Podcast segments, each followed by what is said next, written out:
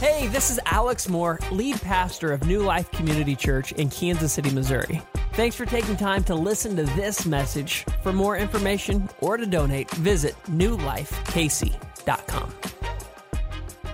Well, today we are kicking off a new series called Relationship killers. And I don't know if you've been to the store lately, but they've got roses out and boxes of chocolate. And that's because we're 10 days away from Valentine's Day. And love is in the air. And there's something about the month of February that makes me want to talk about dating and mating and relating and all the things of that sort. And just as Johnny and Chachi sang, there's some things that we just shouldn't do if we want to have healthy, good relationships. And all the women are like, Amen. You men, amen. Just remember, we're feeding you next week, so you need to be kind to us this week. Otherwise, they're all hot chilies and you won't be happy with us whatsoever. amen. So here's the deal as we begin this series talking about relationship killers, there's certain things that if we do them in our relationship, it's not going to be good for the relationship. We've all been there. We've all made mistakes in our relationships. And we're not just talking about in marriage and in romantic relationships, but even in friendships. There's things that we do sometimes that are not good for the relationship. But here's the good news I have for you, and you may not believe this, and I'm in fact going to tell you later that you probably don't fully embrace this. But God is an expert on relationships. Some of us from another generation are like, no, that's Dr. Phil. And then some of you are even older, you're like, no, it's Oprah. And no, no, the expert on relationships is God. And in fact, it would be appropriate to say that God is the God of relationship. That if we want to know what a proper relationship is, if we want to know how we should connect with one another, if we want to know how to properly love, we should look to the God who says, I am love. We should look to the God who created relationships, who created us to function together socially the way that we do. And so when we look at the Bible, the Bible is God's way of trying to coach us on how to properly have relationships. So when we look to the Bible, the first thing God's trying to coach us in is number one, and this is pretty big, how to receive God's love. There is a God who loves us, but how do we exactly receive that love? If you can't receive the love of God, it's going to be impossible for you ever to give the love of God. So, number one, God's coaching us on how to receive that love, but then to reciprocate and love Him back. When we love God back, what do we call that? That's worship. That is how we worship Him. So the first thing, receiving God's love, loving Him back. But then, now that I've received God's love, He says, here's the most important thing is to love me, but now to love your neighbor. And so he is coaching us through the Bible on how we should connect, how we should relate one to another. How do these personal relationships work? And so if we look to him, we're going to know what we should do and what relationship killers we should avoid. Now, here's the deal in the first century, going way back 2,000 years ago, there was a group of Christians who lived in Europe, in the city of Corinth. And these Jesus followers they didn't know Jesus. They were just living life without ever having any connection to the God of relationships. But then they put their faith and trust in Jesus. They believed that He actually resurrected, He came back from the dead. And they were beginning to try to live their lives in such a way that would honor God. But their relationships were all messed up. And so, what they found is that they had questions about how do I be a Christian and begin to relate to people the proper way. And so, they did something that was really good is that they got together and they formulated their questions. They said, let's get the questions that we have and let's get some answers. So, they put their questions together and they sent them to a church leader. And the church leader they sent him to was a guy by the name of Paul. And Paul received their questions, and what he did is he felt like it was important for them to get an answer, but he couldn't go in person to talk to them. He couldn't get to the city of Corinth. So what he did is he did the next best thing. He wrote them a letter. And in that letter, he addressed the questions that they had about how exactly are we in our world today supposed to live in relationship to others now that we've embraced Jesus. And here's the crazy thing 2,000 years later, we still have that letter that he wrote to the church at Corinth. In fact, it's found in our Bibles.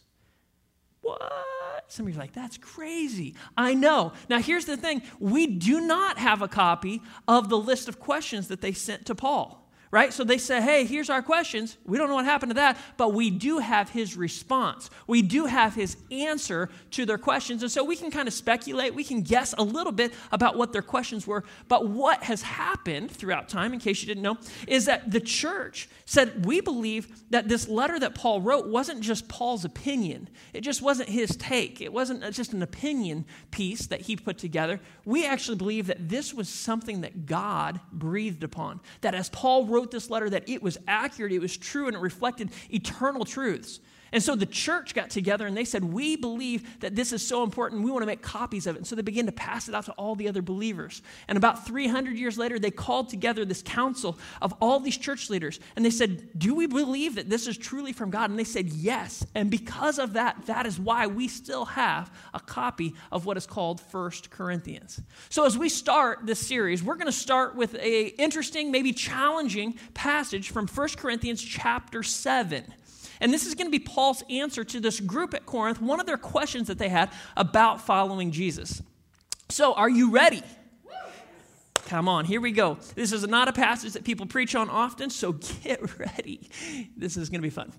Here we go. 1 Corinthians chapter 7 verse 25. It says, "Now, regarding your question, all right? So they had a question, and their question was about the young women who are not yet married. I don't know what exactly their question was, but this is the answer. This is the response in reply to the question about young women who are not yet married. Paul says, "I do not have a command from the Lord for them." Okay, well that's not helpful, Paul thank you. We wrote you a letter. Now you're right. I don't have a command from the Lord. Oh, but that's always important. There's a significant uh, connecting word here. But the Lord, in his mercy, as in like he is being kind, the Lord, in his mercy, he has given me wisdom that can be trusted. And not only can it be trusted, I will share it with you. Isn't that good news?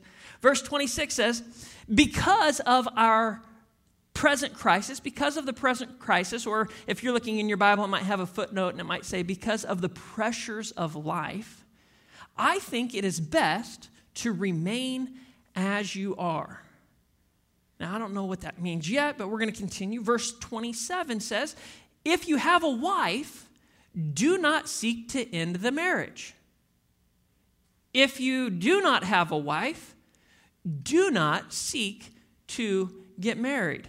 Uh, okay, so he says, I think it's best to remain in whatever relationship status that you have on Facebook right now is, unless it's complicated.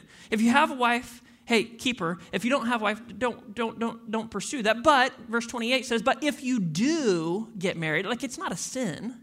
And if a young woman gets married, it's not a sin.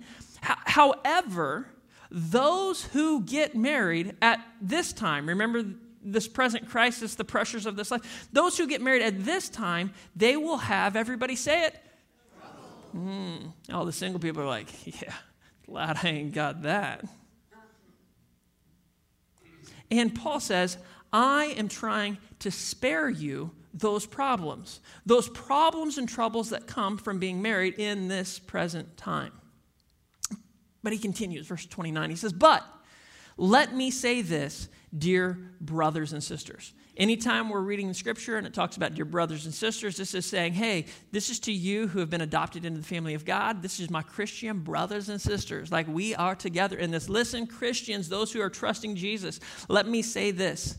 The time that remains is very short. So, from now on, those with wives should not focus only on their marriage. Those who weep or who rejoice or who buy things, I think that just included all of us. You're like, I don't weep, I'm not rejoicing. I do buy things. Should not be absorbed by their weeping or their joy or their possessions. Final verse. Those who use the things of the world should not become attached to them. For this world, as we know it, will soon pass away. All right.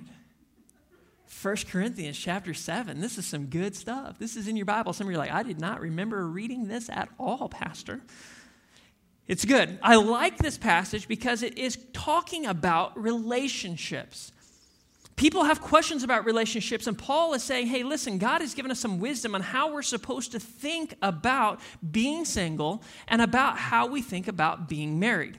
Uh, the late pastor Tim Keller and his wife Kathy, they wrote uh, a book called The Meaning of Marriage, Facing the Complexities of the Commitment with the Wisdom of God. And in their book, they address this passage, and I want to just give you a quote from them because I think that it's so helpful. It, it, he says this What does this passage, 1 Corinthians 7, mean? For our attitude toward marriage and family. We just read this passage, but what should it mean towards how we think about marriage, our attitude, our disposition, our perspective on, on marriage and family? Well, here's what Paul says it means that both being married and not being married are good conditions to be in. You're like, but I don't think it's good to be single. Well, that's because you're not thinking about it the way the Bible's teaching it. And that's why I'm here. Paul says it means that both being married is good and not being married is good. Let's continue. We should be neither overly elated by getting married nor overly disappointed by not being so. Because Christ is the only spouse that can truly fulfill us, and God's family is the only family that will truly embrace and satisfy us. If we take this passage to heart, if we allow this to shape how we view marriage and singleness and our relationship status, it's going to adjust our values and attitudes from what 21st century American culture and Disney and rom coms and romantic movies has taught me that marriage and singleness is, and it's going to adjust how I think about things. If I say 40 year old virgin, you in your head are like, boo, negative, not good, don't want to be that. But God says that's not a bad thing.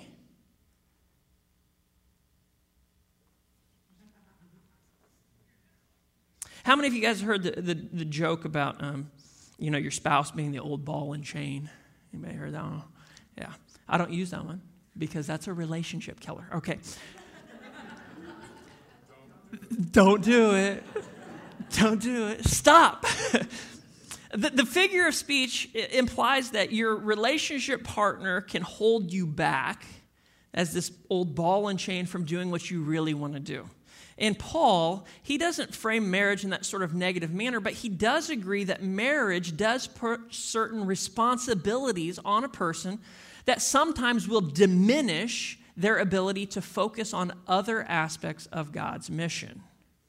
So, what Paul says in this passage, he says that singleness is a gift of God. Because when you're single, you're free from these additional responsibilities that come from being married. However, being freed from the proverbial ball and chain is not about doing more of what you want to do, but it's about doing more of what God would want you to do. So there's a guy by the name of Ben Witherington III. And in his commentary on 1 Corinthians, he says this He says that Paul is not so narrow minded that he thinks all must become full time missionaries like himself. But he does believe that all must bear witness in whatever social situation, that would be whatever your relational situation is, that they find themselves with, their lives and their words. This is one reason that he encourages Christians to remain in their current state. And there's another reason. He continues on. The Corinthians were very status conscious people. You rich, you poor, you single, you married, you divorced, you widowed. They're very conscious of your status. And as a part of his argument against divisions and factions created by status stratification, Paul injects a dose of eschatology, which relativizes the importance of all social status. What is really important is not one's social position, but one's soteriological condition. even a slave can be the Lord's freedman. Thus, what is crucial is whether or not one is a Christian. Everything else is of relative worth in a world that is winding down. Now, let's break some of that down because some of you might have got lost. Corinthians were very status conscious people. We understand that. We judge people immediately based upon what they drive, what they wear, where they're at. They're very conscious of whether you where you are at in society um, as a part of Paul's argument against having these divisions, when we come together in the church, we shouldn't be looking down on some people or looking up at some people because of their status in this world. Oh, they make more money than me. Oh, they drive a nicer car. He's trying to say, hey, we shouldn't be having that. So, as part of his argument against divisions and factions created by this status stratification, you guys remember, like, there's different layers of the sky and the stratosphere, yet different layers of dirt. Like, instead of having all of these levels that we're seeing people and putting them in, Here's what Paul does he injects a dose of eschatology. Eschatology is the study of end time. So, so when this earth is past, when, when God has came back, when the end of time is here, what you had in your net worth means zippity doo dah. Okay, when we get that little dose of eschatology, it helps us to stop thinking about things temporarily, but think about things eternally. What's going to last forever? Well, your banking account isn't going to last forever. That car you're excited about, it's not going to last forever. Whatever piece of technology you have that you're so excited, it's not going to last forever. So he in, injects a dose of eschatology, and that idea of thinking about things from the end, thinking about eternal things, relativizes the importance of all social status. Okay, so how important are the relationships that we have? Um, I was talking with my man Chris in the back. He was uh, out of town. He was in Virginia. He was doing some work. And uh, anyway, he, he, he works on machinery. And he was with his buddy. And the guy was up on top of this engine. He's down below. And he's like, hey, listen, I, I know you know this engine better than me. What am I supposed to do? And he's like, well, pull that plug. Well, he pulls the plug. And guess what? It was the wrong plug to pull. And all of a sudden, he's in like 32 degree weather being poured over with coolant. And you know what? He was not cool, even though he was drenched in coolant. He was hot. And he might have forgot for a second that Jesus was the Savior of his soul. he might have forgot that that was his moment to witness. And he let his coworker know how displeased he was with the situation. But here we are, weeks later. How important was that event? He lost his cool. It was the biggest deal in the moment. But now, today, it's not that big a deal. Fast forward a year from now, is he even going to remember that that happened? Fast forward five years from now, is it that big a deal? So often we get in these fights in marriage and in life with people, and we think it's the biggest deal in the world. And then, like, a week goes by and we forget about it. Our perspective, our priorities are messed up. And what Paul is saying is when we think about relationships in general, we're not thinking about them from eternity's vantage point. We're not thinking about them as God thinks about them. We're just thinking about them in the here and the now, and I'm uncomfortable and unhappy. Here's the dose of eschatology. It helps relativize the importance of all social statuses. It helps me to realize this isn't probably that big a deal. It's not as important as I'm making it. But what is really important is not one's social position whether you're single, whether you're married, whether you have money or don't have money, but one's soteriological condition. You're like, what in the world does that word mean? That is the doctrine of salvation. What does it mean to be saved? What does it mean to be in right relationship with God? When we begin to think about things from eternal perspective, we're stop thinking about them, looking at them through my earthly eyes and my vantage point of culture, but I begin to say the most important thing is whether or not I know God my soteriological condition. Am I saved? Am I with God? Because even a slave who owns nothing, has nothing, can be the Lord's freedman. He can be everything in the kingdom of God. Thus, conclusion what is crucial is whether or not one is a Christian. Everything else is of relative worth in a world that's winding down. You guys with me? Is maybe a little deep, but it's so good. Because when you can adjust your perspective and begin to live, not just thinking about it from your perspective, but from God's perspective, it changes everything. And if you want to have relationships that last, no matter what relationship advice I give over the next three weeks, if you do not have your heart positioned correctly with God, the rest of it doesn't matter. Without God in the center of your life and His Holy Spirit living inside of you, at best you're just trying to adjust your behavior. But God is the only one who can adjust your heart. He can give you new desires, new ways of thinking about things, new ways of approaching life. Only God can do that. You're not going to get that from psychology or from Dr. Phil or from more Oprah or whatever relational advice that you want to find. God is the one who can change our heart and help us to see things the right way.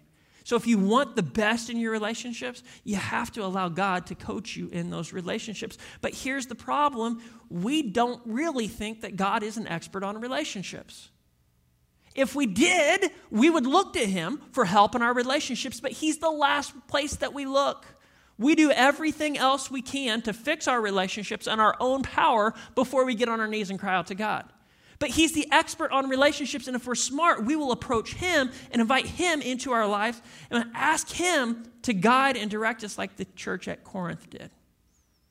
And so, because we don't look to God for help in our relationships, and since most of all of life is relationship, it's relationship to God and relationship to others, that means that we're probably not looking to God for much of anything which means that some of us are guilty of living as Christian atheists. I first heard this term over a decade ago from a guy by the name of Craig Groeschel in a book that he wrote. What is a Christian atheist? Well, a Christian atheist is someone who believes in God but lives as though he doesn't exist. Oh, yeah, I believe in God. But if we just look at your life, you're living it like an atheist. It's like God doesn't exist.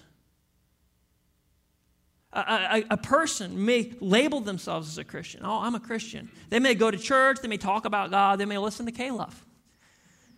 It's positive and encouraging. They may drive with a fish on the back of their car, but their belief in God doesn't move from their head to their heart and they've missed what it really means to be a Christ follower. See, Christian atheists crave acceptance from people more than acceptance from God. They do whatever it takes just to alleviate their guilt. They think more about life on earth than eternity in heaven. They gauge their morality by comparing it to others. They want to be saved from the penalty of sin without really changing their lives. They only turn to God when they're in a bind. They're not much different than the rest of the world. And essentially, they want benefits of what Christ did without really conforming to who he is. They believe in God, but they live as though he doesn't exist. And in Isaiah chapter 29, verse 13, the Lord says, These people come near to me with their mouth, and they honor me with their lips, but their hearts are far from me. You ever met that person that talks really the Christian talk? really good at that Christian talk. But then you look at their life and you're like, what? Jesus says this in Matthew 7 21 through 23, which just is the verse that bothered me more than any other verse growing up in the church. It says that not everyone who says to me, Lord, Lord, this is Jesus speaking, not everyone who says to me, Lord, Lord, will enter the kingdom of heaven, but only the one who does the will of my Father who is in heaven. Many will say to me on that day, Lord, Lord, did we not prophesy in your name, and in your name drive out demons, and in your name perform many miracles?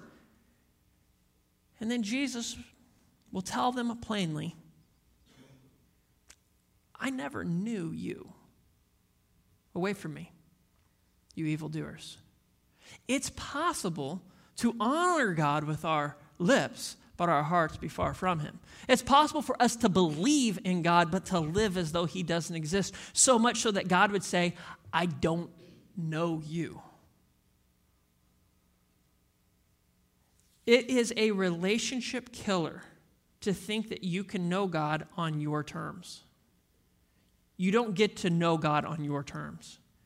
You only get to know him on his terms. He's God. God bless you. Holy cow. Just heart palpitations for us. God, heal us all.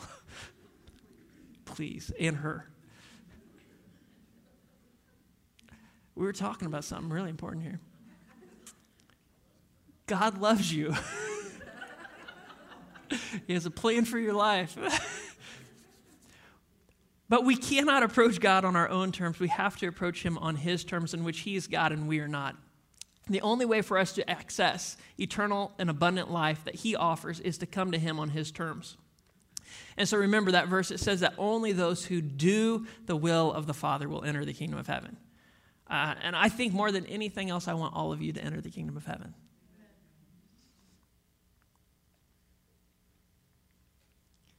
I don't know if you ever thought about what eternity be like, who you might see there. Sometimes we think about that, like if you've had um, family or friends who've passed away that had known Jesus, and you're like, man, I, I look forward to seeing them one day there is the idea in the Bible that there's a great cloud of witnesses, right? That there's those who have gone before us, and that one day that we'll be able to be reunited with them. That's that's not the goal of heaven, right? Like we're going to be like in the presence of God. It's going to be incredible. It's going to be awesome. But I do think that there is a place that we're going to see and recognize one another. And I do think about how sad it would be to get to heaven, and as a pastor, to say, man, these people were in my church. They were plugged in, they were committed, they were, they were giving, they were serving. And then I get there and and you're not there? You ever wonder why God has to wipe their tears away? I tell you why I'd be crying. If I got there and you were not in heaven, I'd be heartbroken. I mean, I, I almost get emotional just driving through neighborhoods around here, thinking about the people who could walk to our church who don't know Jesus. And we have the place of telling them the good news of who Jesus is, of helping them to have eternal, abundant life. And, and listen, it's not just eternity that's going to be better. When you embrace Jesus, it gets better right here, right now. it's not like I got to wait. No, no, no. There are benefits in the here and the now. And it would break my heart to have someone here not clearly understand that you have to obey God in order to go to heaven. You don't just get to pray a prayer and embrace a belief in your head. No, your lifestyle has to follow it. And I, I, am bothered, and maybe it's because I grew up in the church and I've been around so many people who can fake Christianity. They're really good at it, they know all the right answers, right? Like, I can make you think that I'm a Christian, even if inside I'm really not. And, and, and Jesus doesn't like fakers. He isn't much for those who are playing the game. He's not much for people who are two faced, who are one way outside the church and one way in the church. In Revelation, he talks to this church that was in this city called Laodicea. And, and there he says this, and I, it's so powerful. It's in verse 15. He says, I know your deeds. Like, do you know that God knows your deeds?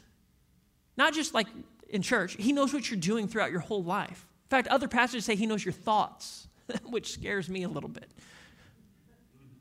I know your deeds, and I know that you are neither cold nor hot, and I wish that you were one or the other.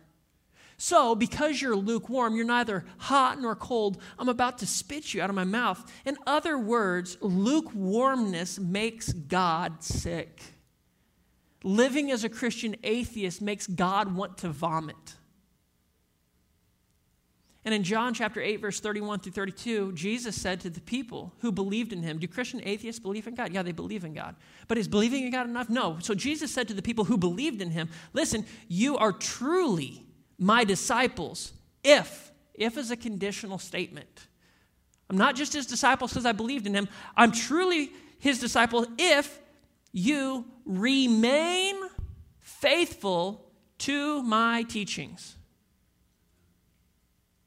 Uh, but what if I was faithful, but I'm not now? Well, then you're not truly his disciple. If you remain. Well, what if I like got off path, but now I've gotten back on path? Hey, that's called remaining faithful. You got back to where you're supposed to be. Hey, congrats, you're truly a disciple. I don't get to make a confession of faith, live however I want, and expect the blessings of God.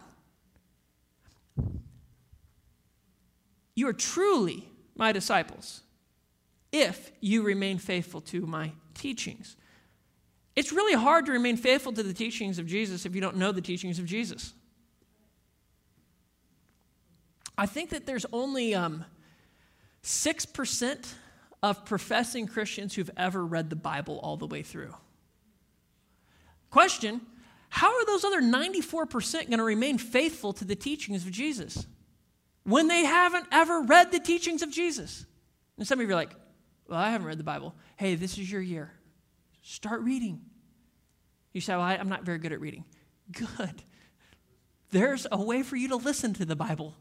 Just download the app, you press a play button, and it'll read it to you. And if it's reading too slow, you pick it up. And if you don't like their voice, you pick a different one.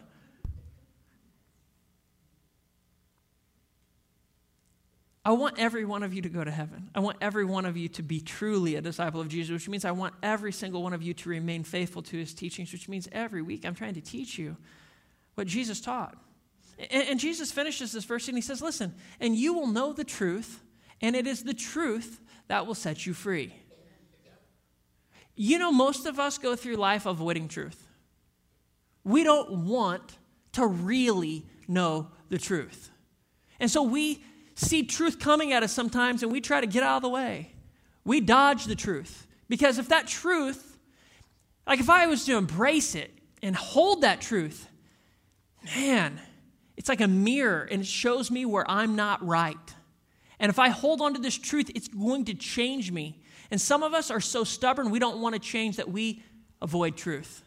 We try to act like, no, that's not true. No, that's not a big deal. I, I just don't want to think about that. What if, instead of avoiding truth, we embraced it? And we stood there long enough to let it change us. This is what being a Christian is. When we encounter truth, we must allow the truth to set us free from our deception. We wouldn't struggle to embrace the truth if we had the truth. We don't have the truth. The devil's a liar, and we believe him. We don't know we believe him until we encounter the truth. And then we have a choice to make. Am I going to believe the truth or am I going to believe what I've embraced previously? And I am committed to allowing the truth to change me, even if it makes me uncomfortable. Does anybody feel comfortable when they first hear about tithing?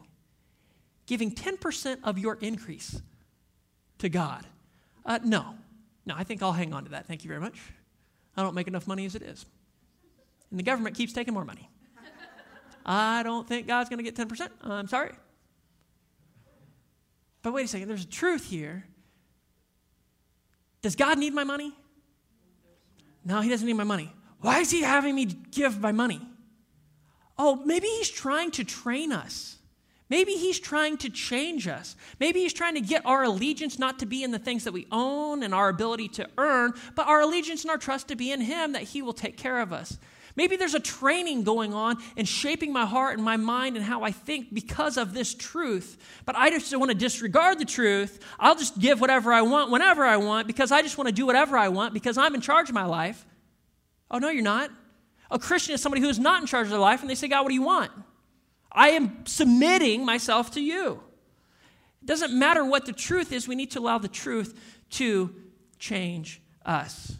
And when we pick and choose what truths we want, it's like we're back at Golden Corral. Anybody remember Golden Corral? Are they still open? I don't even know. The buffet. Buffets were awesome. My dad loved buffets. I grew up going to buffets. There was Old Country Buffet, there was Ryan's, there was Golden Corral, and they all had their own specialties, right? And you wanted to go to the buffet hungry because you got to eat all the food that you wanted to eat, and you got to skip all the food you didn't want to eat because there was food there you don't want. But the buffet allowed you to pick and choose what you wanted to digest. And some of us approach Christianity that way. It's like we're going through the buffet line. I want God as love. That's a good one. Uh, God's my authority. Let's skip a little bit of that. Um, oh, God is kind. Uh, we're going to be a little gentle. Um, don't judge other people. And, and we begin to build the belief system that we picked and chose. God's not inviting you to a buffet. He's inviting you to partake of a meal that's been prepared for you. You don't get to pick and choose. Here it is. Do you embrace it or do you not embrace it? Are you all in or are you all out? There's no in between. And we have to fully embrace what God has for us. The more you love God, here's the truth, the more that you're going to love other people. Two, two commands love Lord your God with all your heart, mind, soul, strength, everything that's in you, and then love your neighbor as yourself. As you do the first, you will do the second better because the first changes you and allows you to do the second. We must refuse to live as Christian atheists, believing in God but refusing to allow Him to impact how we live. And when we live as a Christian atheist, it's a priority issue. We don't have God really as number one. And this morning, I want to invite you and challenge you to make God your number one. And if you're married, that means that your spouse becomes your number two. Well, that's not what the romantic movie said. I heard that they complete me. That's not true. Only God can complete you. Another broken sinner is never going to complete you. You're going to be disillusioned. You're going to go into this marriage thinking, man, this is going to be so good. This person is going to make me so happy. And then they're not. So don't. Stop it. There's a whole song. Just stop. So here's the commitment I want you to make that God is to be your one, and your spouse is to be your two. But, but Pastor Alex, what about my kids? Children are important, but they're not as important as your marriage. If you want to love your kids, invest in your marriage. Children are a temporary assignment. Marriage is a lifetime commitment. So if you want your children to succeed in marriage, model it. And as I mentioned earlier, marriage is not supposed to be held in higher esteem than singleness. So never forget that Christianity's founder, Jesus Christ, and the Bible's leading theologian, Paul, they were both single their entire lives. So when you come and you see those single people and you give them a hard time, like, oh, who are you dating? Oh, let me hook you up with somebody. Stop it. Stop it. Tim Keller, in his book, he continued, he said, The single adults cannot be seen as somehow less fully formed or realized human beings than married persons because Jesus Christ, a single man, was the perfect man. Paul's assessment in 1 Corinthians 7 is that singleness is a good condition blessed by God, and in many circumstances, it is actually better than marriage. As a result of this revolutionary attitude, the early church did not pressure people to marry. As we see in Paul's letter, an institutionally supported poor widow so they did not have to remarry. We need to adjust our perspectives and our attitudes to see things the way that God does. That only happens when He becomes number one in our life. I'll end with this quote from a well known and respected theologian from the 20th century named Dietrich Bonhoeffer. This is convicting to me. He says, You know, you should burn and you're cold. You, you should be alert and you're lethargic. You should be hungry, but you're stuffed. You should believe and you're afraid. You should hope and you reach for power. You should love and, and can't get away from yourself. You should let Christ be the Lord, and you interrupt him. I want to not resist God. The things that I should do, I want to commit to doing. I'm not going to be perfect at it, but I want to start now. God, I give you my all. And what you ask of me, I want. I want to do it. Help me, God. So, as we close today, would you bow your heads?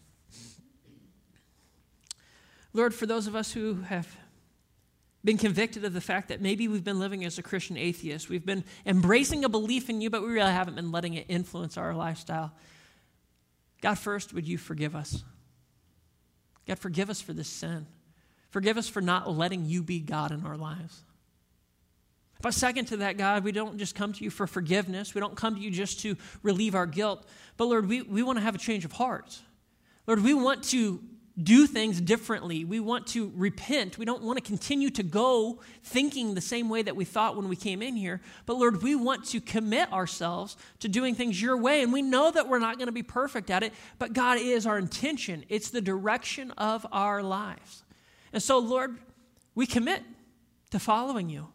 We commit to learning your teaching so that we can be faithful to them. Because, Lord, ultimately, we recognize you are God and we are not. And we need more of you in our life. Help us to have wisdom, as Paul shared. Help us to see things from your perspective. May we not base our value on some relationship status, but may we base our value on one relationship, the one we have with you. I thank you, God, for this morning and this time that we've had to come to be challenged. Lord, may we embrace a relationship with you in its fullness. In Jesus' name we pray. Amen. Thank you for listening to this message. For more information, please visit newlifekc.com.